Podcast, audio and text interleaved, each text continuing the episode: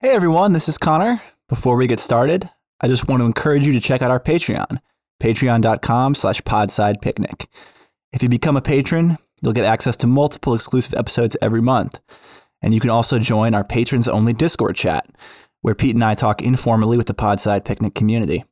So if you like the show, go ahead and check us out at patreon.com slash podsidepicnic. Thanks.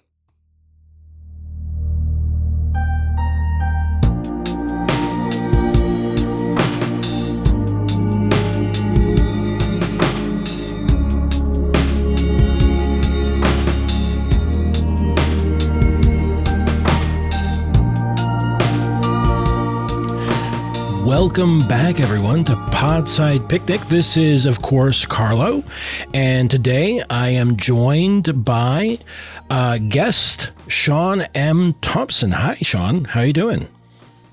Not bad, you know, pretty good.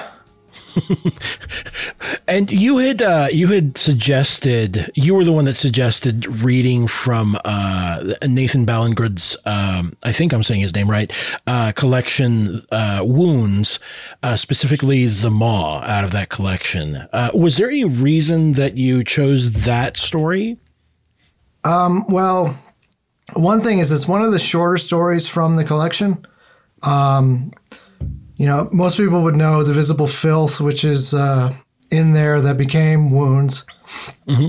And then um, there's actually a great closing story that's about like pirates and they're trying to find, I guess, the entrance to hell. Um, but that's that's also novella length. Mm. And um, I don't know. Out of the other few that are shorter, this one, this one is probably my favorite. I mean, it's. Uh, I do want to thank you for for uh, sort of recommending it because it is really great. Uh, I, I was really sort of drawn in, and granted, I think I had read um, of Ballingrud's out of this collection. I had already read, I think, the Atlas of Hell. In, yeah, that's the pirate one. Is that or, the one? Well, no, no, sorry, that's the Butcher's Table. Atlas of Hell is, I think, the first one. Yes, with the uh, the mob mm-hmm. boss and the uh, the swamp. Yeah, the swamp. Yeah, and then I uh, I read. I think I read that in one of the year's best horror volumes. I forget which year. Um, Skull Pocket. I read because it was in one of the. Um, I think it was included in John Joseph Adams' first or second um, best new American sci-fi and fantasy collections. That's likely. Um, yeah, uh, a very strange story in and of itself. Um, I think you had you had mentioned offline that it's sort of a YA, but uh, seen through like, I mean, I, I'm I'm going to add that it's yes, it's sort of YA, but it's also sort of looked at through like some weird distorted glass.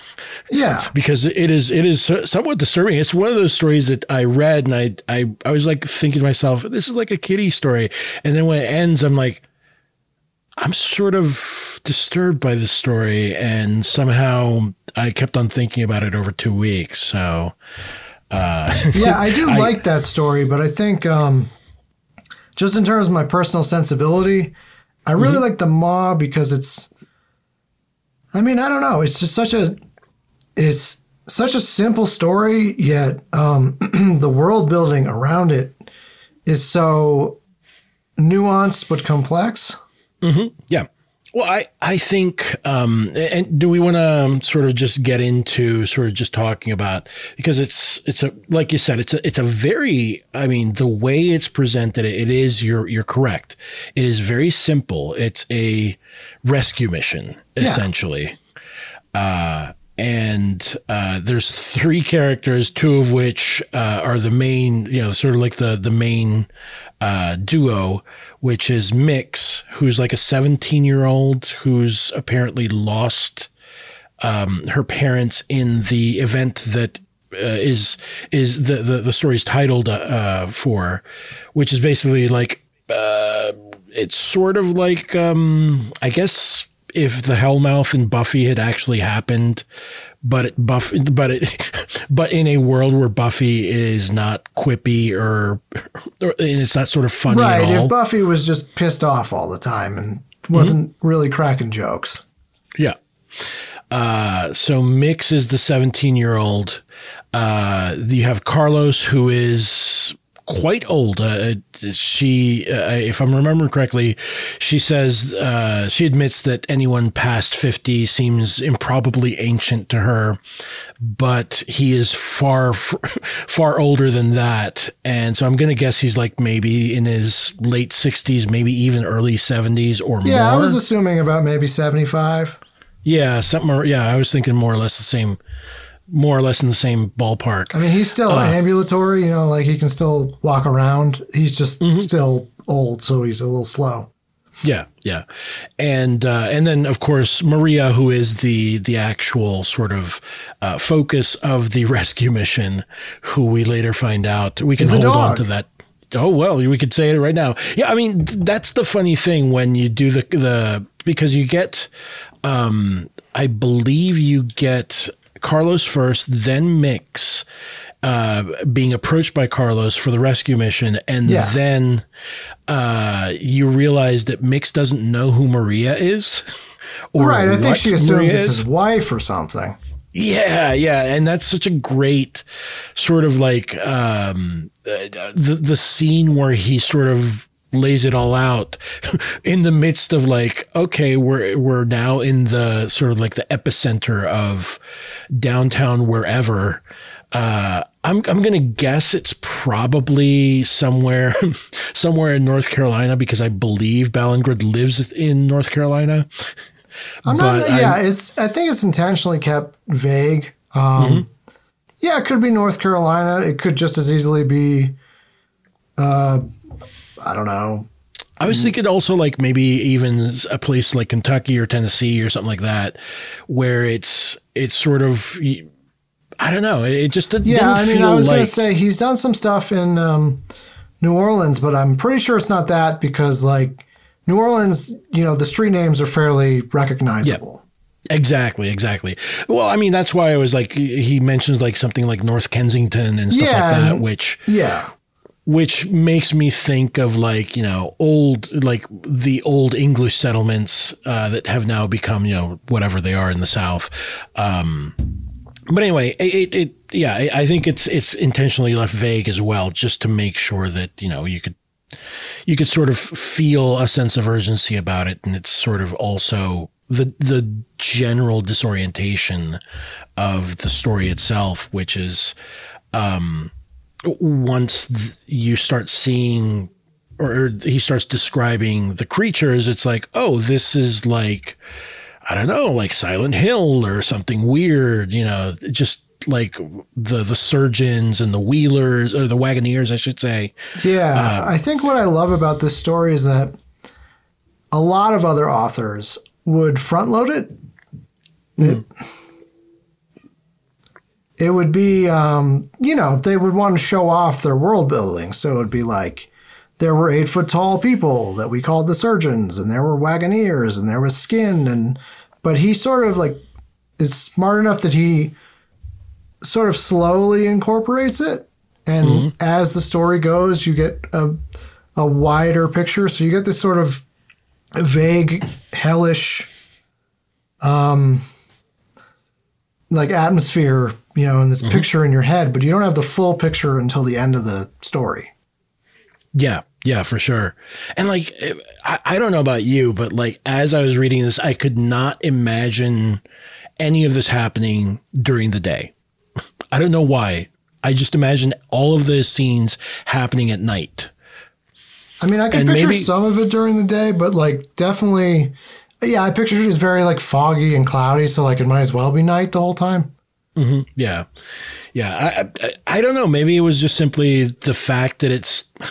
It seems silly, but it's sort of a dark story. So I was like, well, it's it's happening at night. I mean, it's definitely it's night at one point because they describe. Um, I mean, one of the I believe it's one of the surgeons, or maybe it's a wagoneer. They have a light that's like made out of a person. I think. Mm, yeah, yeah, and uh, th- I think that um, like uh, the the initial um, rescue of Carlos from his like the evacuation happens at night, I believe. I think um, so. Yes. But but you know that uh, I, I just find it really fascinating the way, like you said, he, you know, Ballingrud does not really waste time trying to over explain anything. It's just happening. Uh, during the evacuation, he he sort of glances and sees like I believe the the phrase was it looked like uh, a nightmare, like a, a, scrawled nightmare, you know, something a, a, a child would scrawl, uh, or a, a nightmare made out of sticks or something like that. Yeah, yeah. And it's like the one of the the creatures just sort of like stalking slowly across like a block away, just sort of, it's not even really paying attention to them, not really. And uh, slowly sort of unfurling skin or flesh or something from like a human arm that keeps on sort of like flopping as it unrolls it uh, and and uses that tissue to garland the streetlights, and you're like, ugh, God. Yeah, I mean, I could be wrong too, but I think one of the things that I'm fairly sure this is accurate. I even when the people are dead, I think I, they're like sort of still alive, like they're undead. Yeah. Uh, yeah, so well, it, well, it, it's even more disturbing because it's like, yeah, it's disturbing enough if they kill these people and then they're hanging skin and stuff and they have wheelbarrows full of bodies, but it's like the bodies are still sort of like singing Mm-hmm. Yeah, and the well, I mean, the arms are still sort of moving, like free of the bodies. The way that I sort of interpreted that um, was, especially when when they meet that first Wagoneer that happens, they're like it rounds a corner and they they freeze, you know, Mix and Carlos freeze, and they're like sitting there, and uh, it's got like basically the entire wheelbarrow is full of these torsos yeah. Some of them with arms, most of them without, but all of them uh, have their heads, and all of the heads are sort of joined in unison into like sustaining a single note. Yeah, and like their eyes are rolled, like they're uh, the what you can only see the whites of their eyes because their eyes are all rolled back into their heads. And the way I, I slowly sort of figured out or, or sort of interpreted how. Th- you know what what what was happening is that essentially all the humans are, are, yes they're they're somewhat alive but somehow they've been repurposed. Like they're alive but they're now a lamp or they're yeah. now just a, a, a, a like a, not a bell exactly but like some sort of musical instrument. Or now you're going to festoon the walls because that's what we want you to do you know uh, and all all of the the the area that uh, is surrounding the maw uh, is basically you know pulsating with life that has just been sort of, I guess, jokingly uh, you could say jokingly, it's all been gentrified by hell. Yeah, that's what I think. That's one of the more interesting aspects as well. Is um, it doesn't. It's not like a snatch and grab thing like the the surgeons and the other um, entities from hell, like they see people and just don't seem to care. Mm-hmm. They're just sort of like going about their day, like, oh, I'm going to hang some skin now and I'm going to, you know, drag some dead bodies along in my wheelbarrow. But they can see people and just go, oh, okay. Like they're not, they're interested in people as objects, but they're not they don't seem too bothered if they find somebody still alive in that area. Mm-hmm. Right, right. Which I think just ramps up the tension because also the fact that none of them like speak. The no, they just kind of walk along. Yeah, yeah, and like, there's no. I mean, it's it's sort of mimics, uh, or is sort of like a a, a uh, a twisted mockery of what you would call the silence of God. You know, why doesn't God re- respond to my prayers? Well, guess what? Hell doesn't either. So no one is listening to you. And I feel like that, uh, like the, the silence ramps up the tension, but it also makes it like even more bleak. Like you said, you know, like humans are just sort of like this material that, uh, they can, they can just repurpose and use in different ways. Yeah, yeah, absolutely. Um, yeah, there's a weird indifference, which I think, mm-hmm. on the one hand, you could say, well, that's not as disturbing because if they get seen, it's not, you know, they're not going to, it's not default, they're going to get killed. But it's just, it, it's also just, it's creepy. Like they're just there. Mm-hmm. Well, it it also uh, infuses it with a certain you know sort of randomness to the events. There's no real rhyme or reason necessarily behind it. You know, like I feel like in in a way that's even more existentially dreadful because somehow you're like hell is supposed to be about you specifically you're you're the one that's supposed to be punished for you, the things you did. And somehow if hell is just sort of like shrugs and goes like yeah whatever dude. Uh, we'll get to you some sometime soon i guess. Yeah it's just uh, sort of the inevitability of it of like they don't even it's also yeah it's hard to because they obviously kill some people. So mm-hmm. it's hard to even know you know, like what the rules are. Like if it was, you know, traditional kind of undead or vampires, you know what those rules are. They see somebody, they die. Mm-hmm. This right, is right. much more nebulous, and it's it's like, well, they might see you and they might kill you, or or they might not. Right, right, and and I mean, uh, for the characters, I could only imagine like them just sort of like taking in like, oh, this is a wheelbarrow full of torsos that are singing.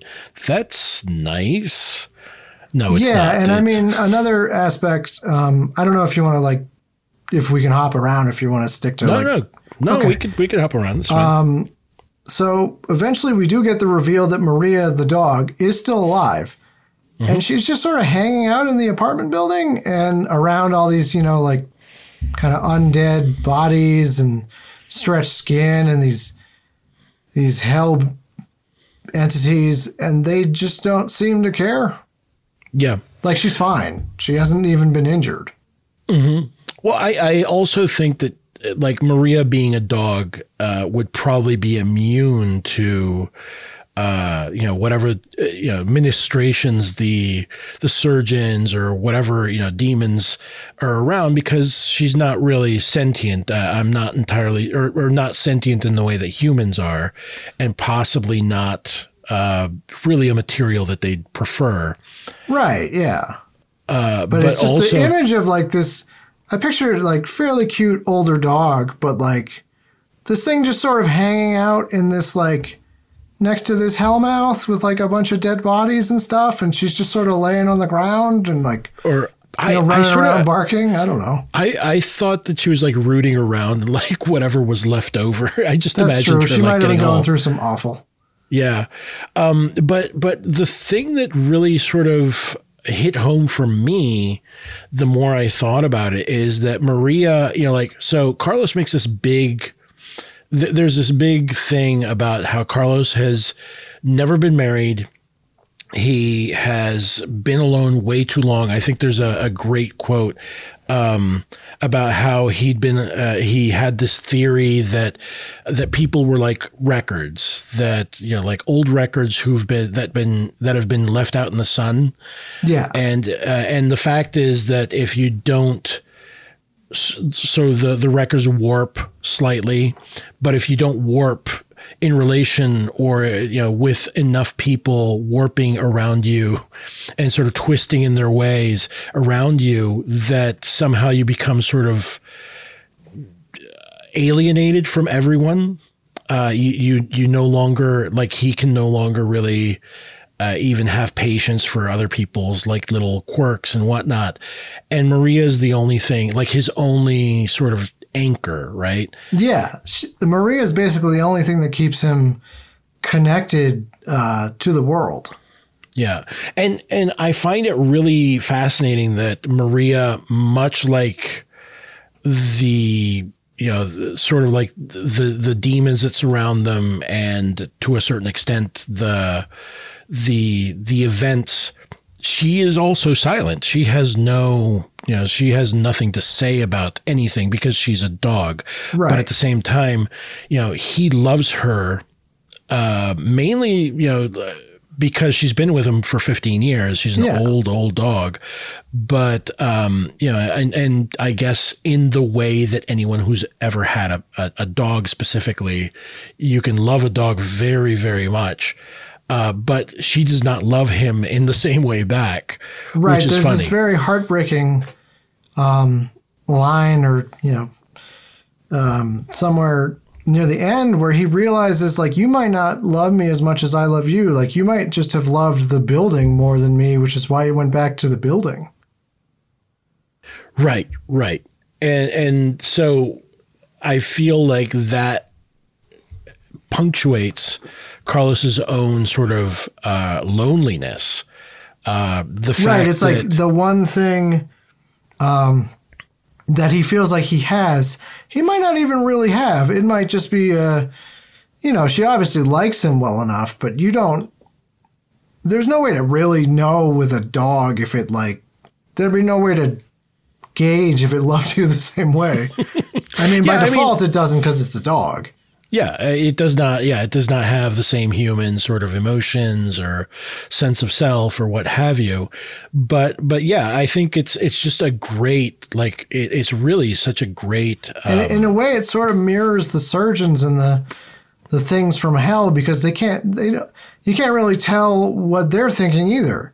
And in a way, a dog is similar. It's like, did she go back because she was was she confused? Like, did she just think, oh, I got to go back to where I live, or was she annoyed? Like, where we're it- it's said that he has to live in a smaller apartment.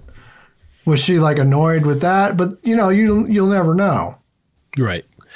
Well, I mean, and and also to to your point, like the the the surgeons and all the demons, they like they're also silent, um, but there is like this weird, um, like it, between Carlos and Maria, there's like this weird. Eh, it's not a triangle specifically. Uh, it's it's more like he loves her and she's looking off into the distance, and that's sort of almost heartbreaking if it weren't like if she weren't a dog, Right. perhaps more. I don't know. It's, it's maybe it is more heartbreaking because you you always think that dogs are loyal and they love you back, and and she's sort of like, well, you know, I'm I'm old. I I just like like you said. I think maybe uh, I always took it to be like, yeah, I just want to go back to the place that I know. Yeah. And she she gra- she just sort of found her way back to the old Right. I took building. it like she's old, so she might have gotten confused and I don't know, just thought, oh, I live here, so I should go back there. And maybe she assumed he would come back. I mean, she also has no idea. That's another aspect. She obviously has no idea what's going on. I mean, none of the humans have any idea what's going on. Mm-hmm. So a dog obviously has no idea. Right, right. So, um, yeah, I, I just uh, also like I find that mix in all of this uh, is sort of. I mean, uh, apart from that metaphor. Uh, uh, of sort of loving something that doesn't necessarily love you in the same way back. It can't reciprocate in in, in that same way. Mix is just. I think she's uh, very aptly named, given the fact that she is very. She's got very conflicting sort of. Uh, emotions mostly because you know she lost her parents to the the encroachment of the maw into Yeah. the in, into the world. And you know she's had to sort of quickly adapt to all of this. And she she sort of presents this very sort of tough as nails facade. But you know she is also you know very lonely. Yeah, I mean, you would have to, you know, she lost her parents, and not even in a way that, you know, if it's like they get hit by a car or, you know, they die in a fire, that's at least something your mind understands. But this way, I, I believe at one point she even says, like, yeah, her parents are probably among these sort of somehow still animated corpses. yeah yeah And so she goes into the, um, I for, I'm blanking on what they call the zone. Um, the hollow city was Hollow it? City. Yeah, that's it. Yeah, uh, she has to go in every time knowing she might run into her undead parents who Mm-hmm. Well, clearly also- just don't have any, they, they can't. Uh, even when I say undead, that's like, I don't know if that's even correct. Yeah, I, I just feel like there. This is like a story that um, that is like uh, the the Area X from the Jeff Vandermeer. Uh, yeah, novels, yeah. It's like you just can't know what is happening, and Yeah, even if you wanted to, the surgeons aren't going to tell you. The Wagoneers aren't going to tell you. Yeah. Um, uh, what was I going to say? The oh that that that the one of the things that um, is mentioned, uh, perhaps not hammered home, but just mentioned in passing, is the fact that like local like local news or news from outside of the town has not really mentioned anything about this. So they're on their own as well. Right. And to your point, to your point about like so mix even even more sort of uh, you know eh, perhaps punctuating her loneliness the fact that if she were to go to talk to somebody and you know try to connect and and and sort of like grieve her parents like imagine if you just got sort of like somebody that you knew told you like I, I'm I'm feeling really down. My parents, I, I don't know where they are, and you're like, oh, that sounds terrible. What happened? And you're like, oh well, you know they. I guess some sort of hellish thing happened and they got strung up between the light posts and they're sort of still alive, but I don't, they, I don't know that they recognize me anymore and they're not really alive in the way that I knew. Um, you know, like you said, it's, it's so far from a normal way to accept death that, you know, Mix wouldn't be able to really get any type of sympathy from anybody because they're like, "What- "What's going on with you? you, have you lost your mind? What's going on?"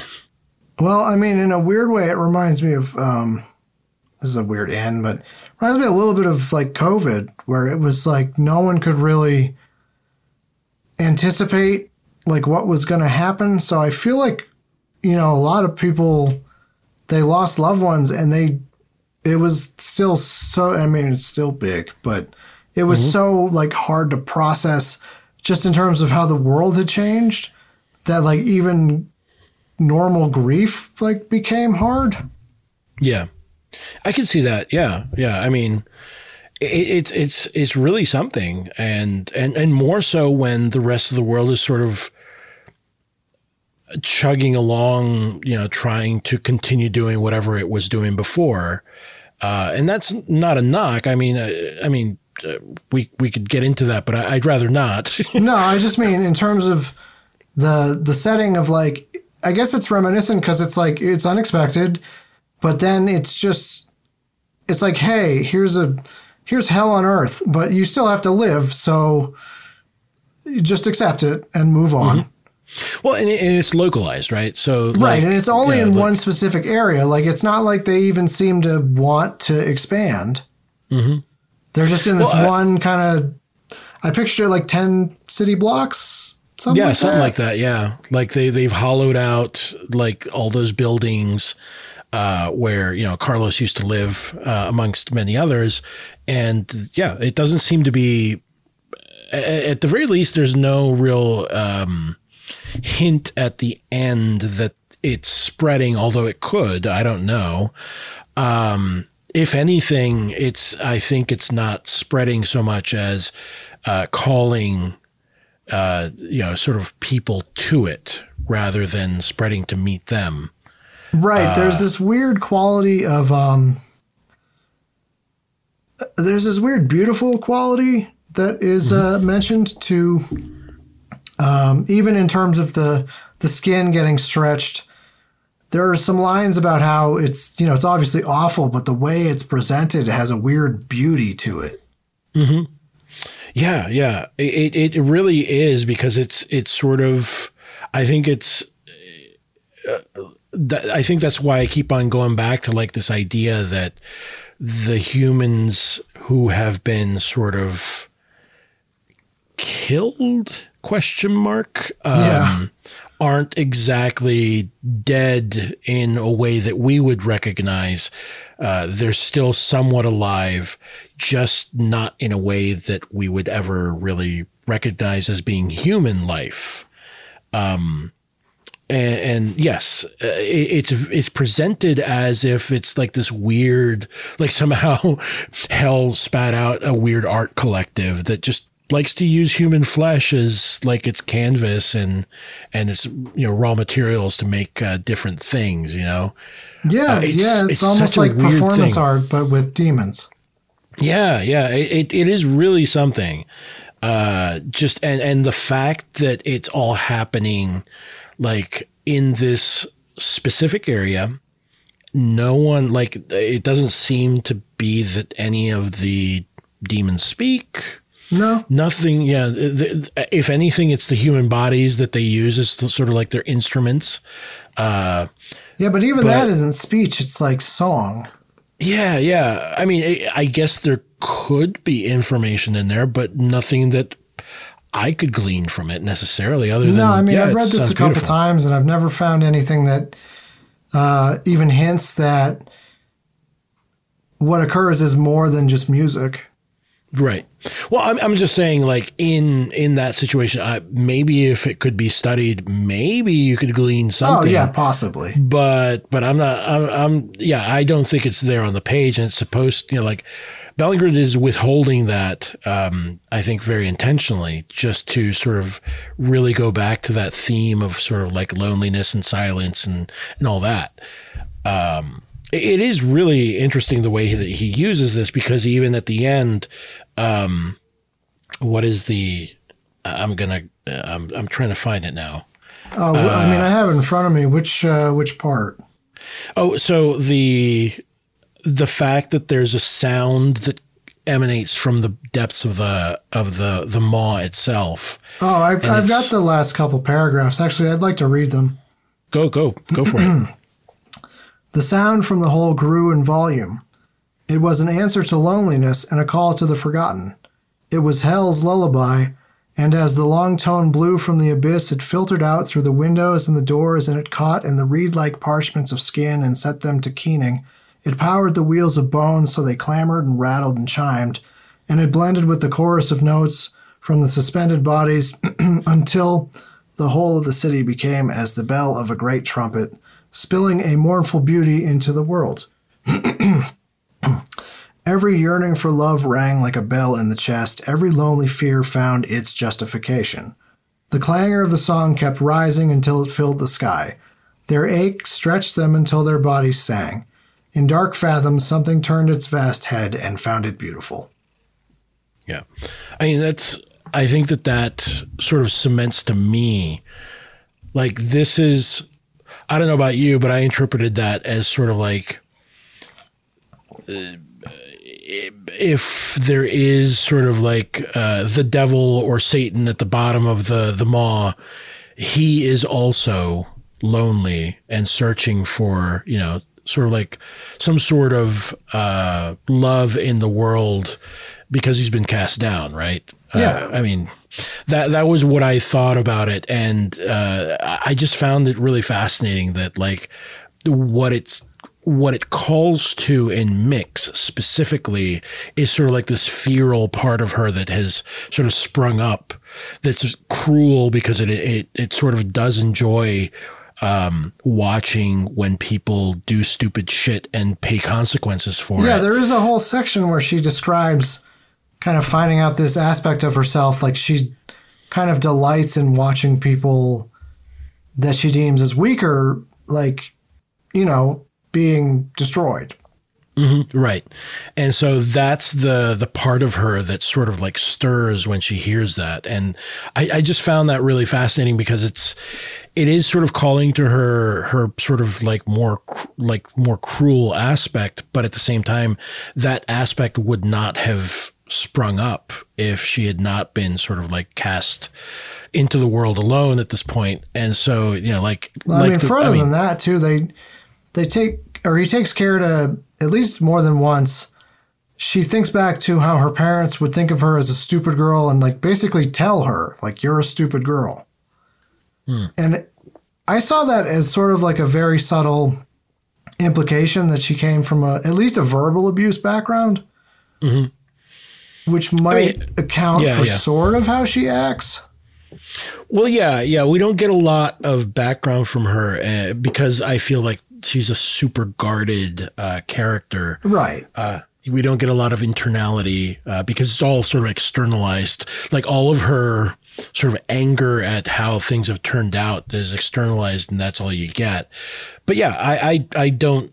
I don't know that it's on the page necessarily, but it could be like it, it's inferred a little bit, and I feel like I'm I wouldn't be surprised if uh, that was her background.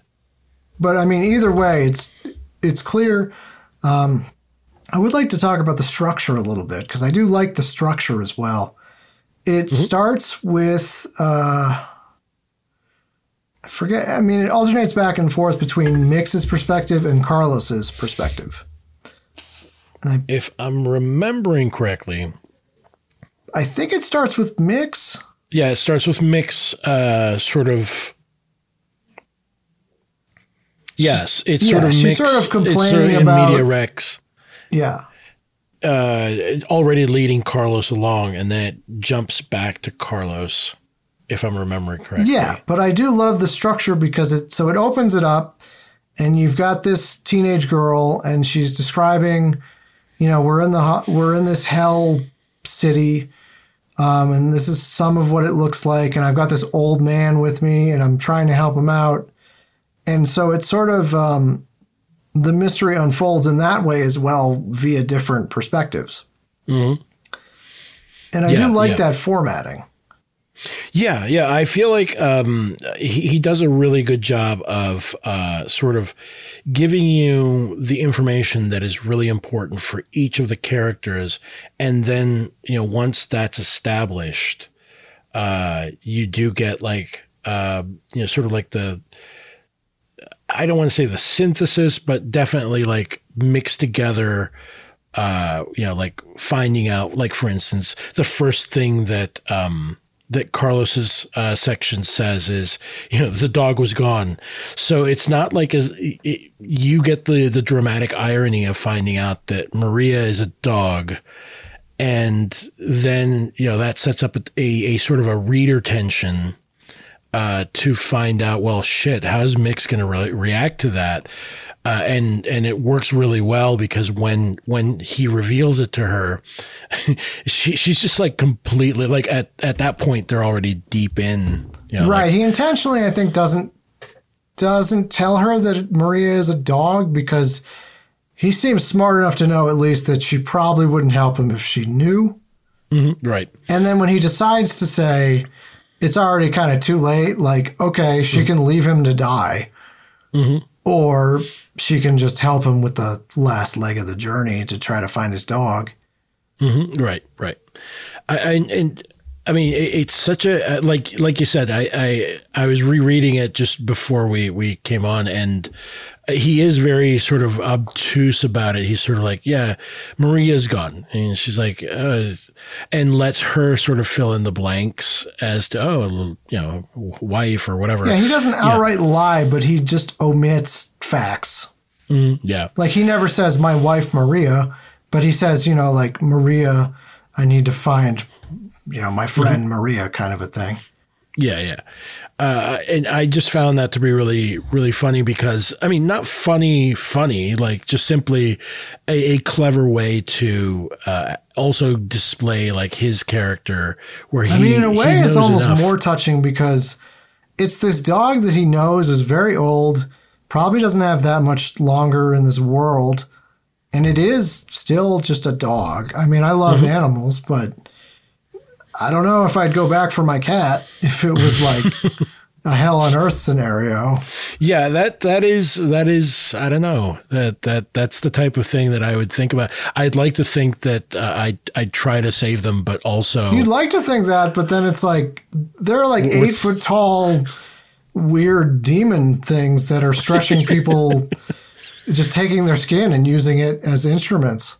Yeah. I mean, that is, yes, that is definitely something beyond like uh, a house fire or, Right. or a giant storm or something like that. So, yeah, it, it is, it is, uh, I just really find it, um, But it is Like weirdly said, touching because it's like he goes. I mean, him. I believe he even says at one point, you know, he recognizes that the dog might be dead, Mm-hmm. and he goes anyway because he just has to know.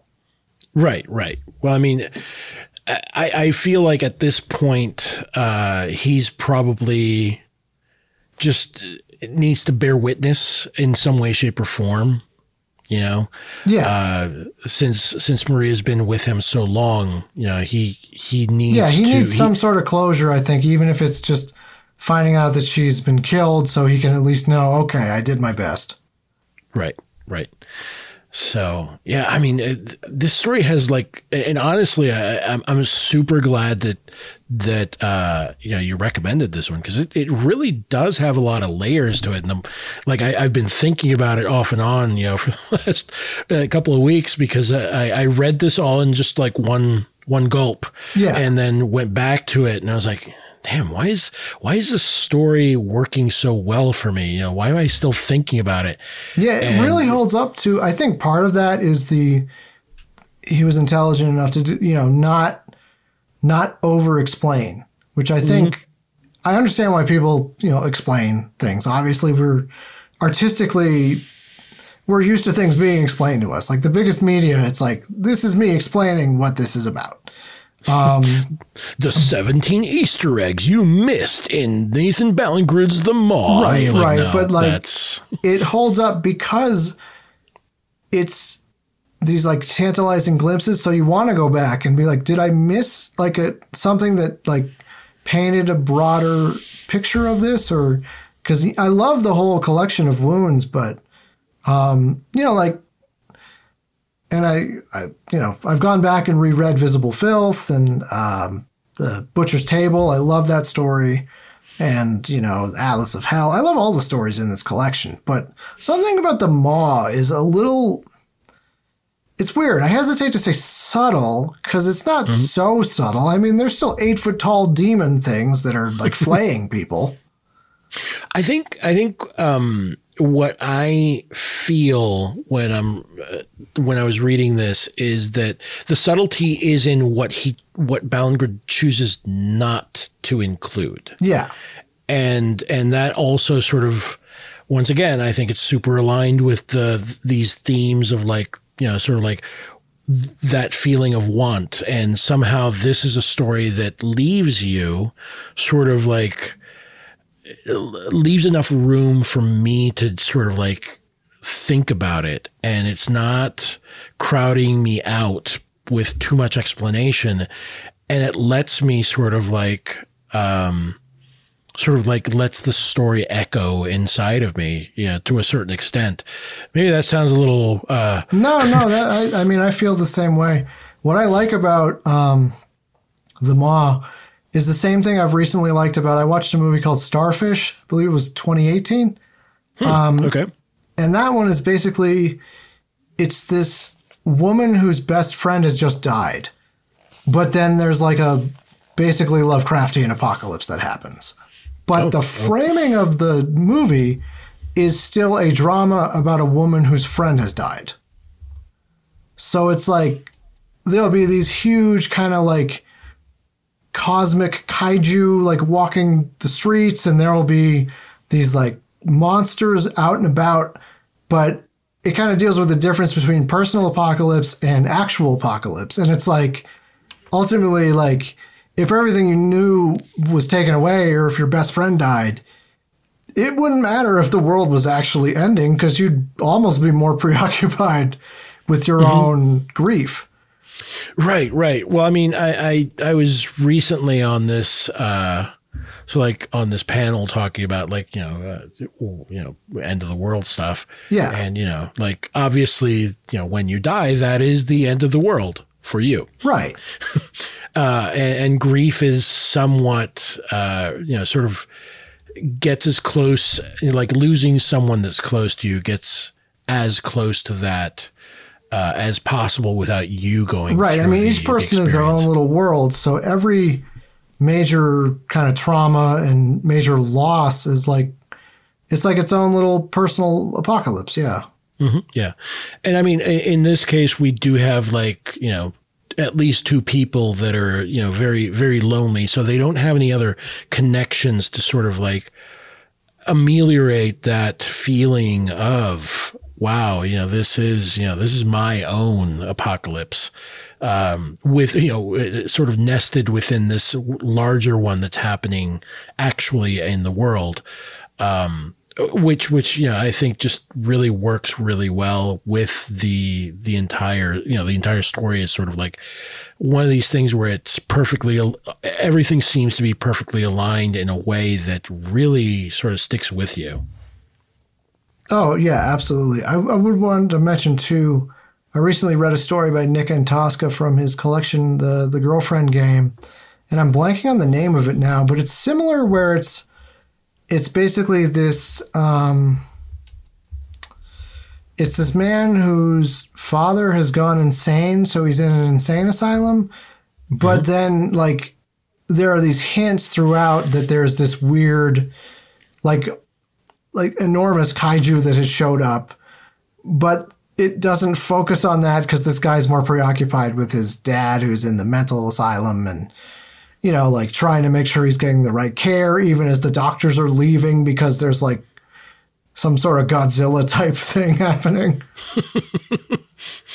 wow. That sounds wild. I, it's a pretty great story. I mean, I, I got to reread that one too, but it was similar in that I just love that. I love that conceit of like, like if my mom died, right? And then aliens came down to Earth Eh, you know, mm. most other people are going to be like, oh my God, have you seen those aliens? And I'm going to be like, yeah, yeah. Sorry, my mom just died, so I'm a little preoccupied. like that's right.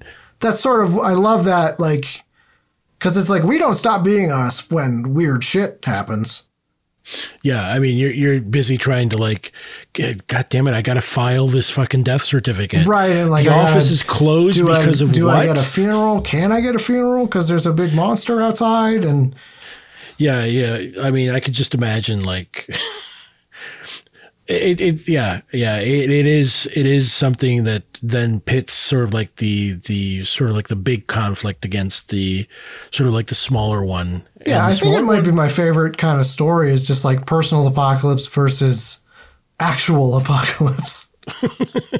I mean, it, it's it's a great, uh, honestly, it's a great premise to to or a frame for a, a story, honestly, because it's it is really about you know this is sort of like. Uh, sort of like man versus nature, you know, man versus the world or whatever, yeah. or man versus systems, what what have you. Uh, it, it, really sort of uh, it has lots of um, material to mine, you know. Yeah, I mean, I do think the Maw would make. You'd obviously have to do. Well, you'd have to, you know, adapt it however you adapt it, but I think it would make something interesting as like a film or limited TV series. Mm-hmm. You'd have to add some stuff, I think, but it would work. I mean, I think even something like a short film, although, you know, to be honest with you, like most short stories can be perfectly adapted into you know, like a 90 minute film. Yeah, whatever, no, you know? true. Uh, I, because, you know, like I think that especially at the 90 minute mark and, uh, yeah, know, I guess that, as a shorter film, you probably wouldn't have to, it would just come down to structuring and like if you keep the same structure or do you, how do you adjust it for film? Yeah. Yeah, I, I feel like it's it's weird. I, I don't know that I'm in any hurry to to sort of adapt this one. Oh no, but I'm not it saying, would be interesting. I'm not saying it has to be. I'm just saying it's there's an oddly cinematic quality to it, despite the mm-hmm. fact that the imagery is like so briefly mentioned, but like just the Hellmaw itself, like mm-hmm. Well, I mean, I, am just imagining like you know, just like some huge, like spindly, you know, demon under like those sodium lights, just sort of like off in the distance, and you're like, and that that would be a not a not a very uh, you know expensive effect. I feel, but No, you Uh, could do it. I mean, well, nowadays they do it with CG, but you could do it practically as well. You could do. I, I think you do a mix of the two, but yeah, you yeah. know, this I, is I getting like too. yeah. I'm not a producer. How the hell? I know? Yeah, we're, we're not we're not trying to adapt this, uh, folks. We're, we're just sort of I'm just spitballing here. Yes. Yeah, Um, but yeah, I mean, there is also, I'd like to say, there is that sort of, I don't know if it's unique to me, but there is that thing everyone has, or a lot of people do, where it's like, this thing is great. We need to make it into another thing. And Yeah, I yeah. don't know that it's always necessary. I mean, I do love Yeah. the Maw for what it is. Yeah. Well, I mean, uh, I'm I'm a big fan of you know like especially when you're you're dealing with something that's uh, sort of uh, experimental Yeah. or I mean uh, even, even I would even say even regular sort of uh, sort of stories that are that have like this richness to them. I feel like part of part of that richness would be lost. Uh, and sort of flattened because you have to then sort of adapt it to the screen. Yeah, I mean, that's you have a inevitable, really I think, with every adaptation is there is a, there's a quality of like, you gotta, you gotta take the butterfly and put it on a, you know, on a wall. Yeah, yeah, yeah. I, I don't know. Uh, I mean, uh, if it puts more uh, money in in Nathan's pockets, But right at the I'm same time, anything to give him more money. I mean, Yeah, like, so I'm, I'm okay with that. but um, but yeah. So uh, I, I again, thanks for recommending this. This was a really fantastic horror. I mean, I uh, have to or- add, it was a really tough decision too, because it's like, I knew I wanted to cover something from wounds, but like, I love all. yeah, I love every story in there. So it, Mm-hmm. it came down to like three, and then I'm like, well, which do I pick?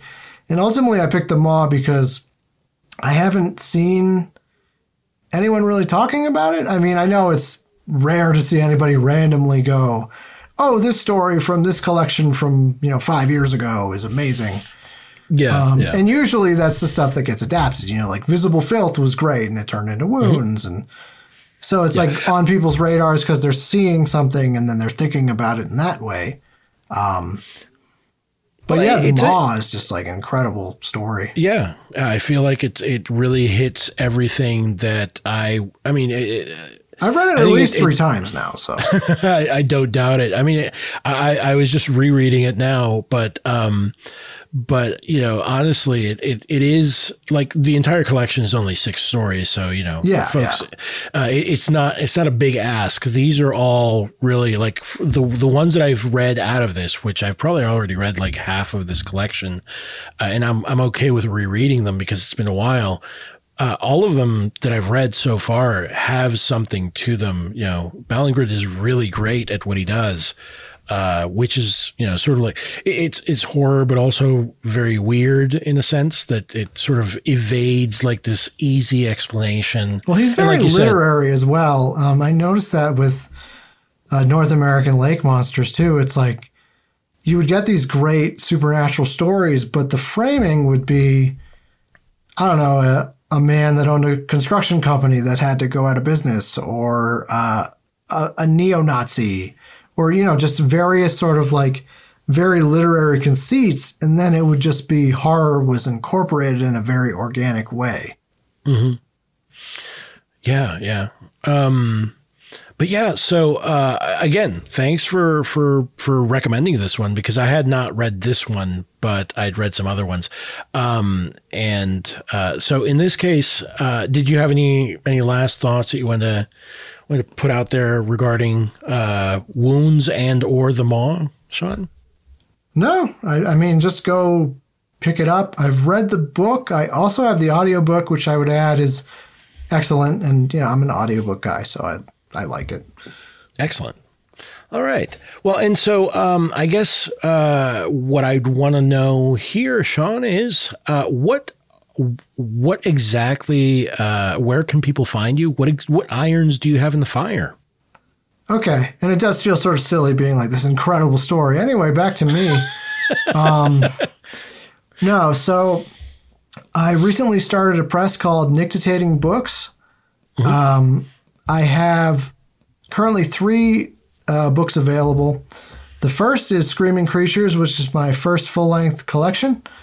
Uh, it's currently on sale for six ninety nine, the uh, the physical version, um, down from I think it was like fourteen ninety nine, and the uh, the ebook is on sale for ninety nine cents.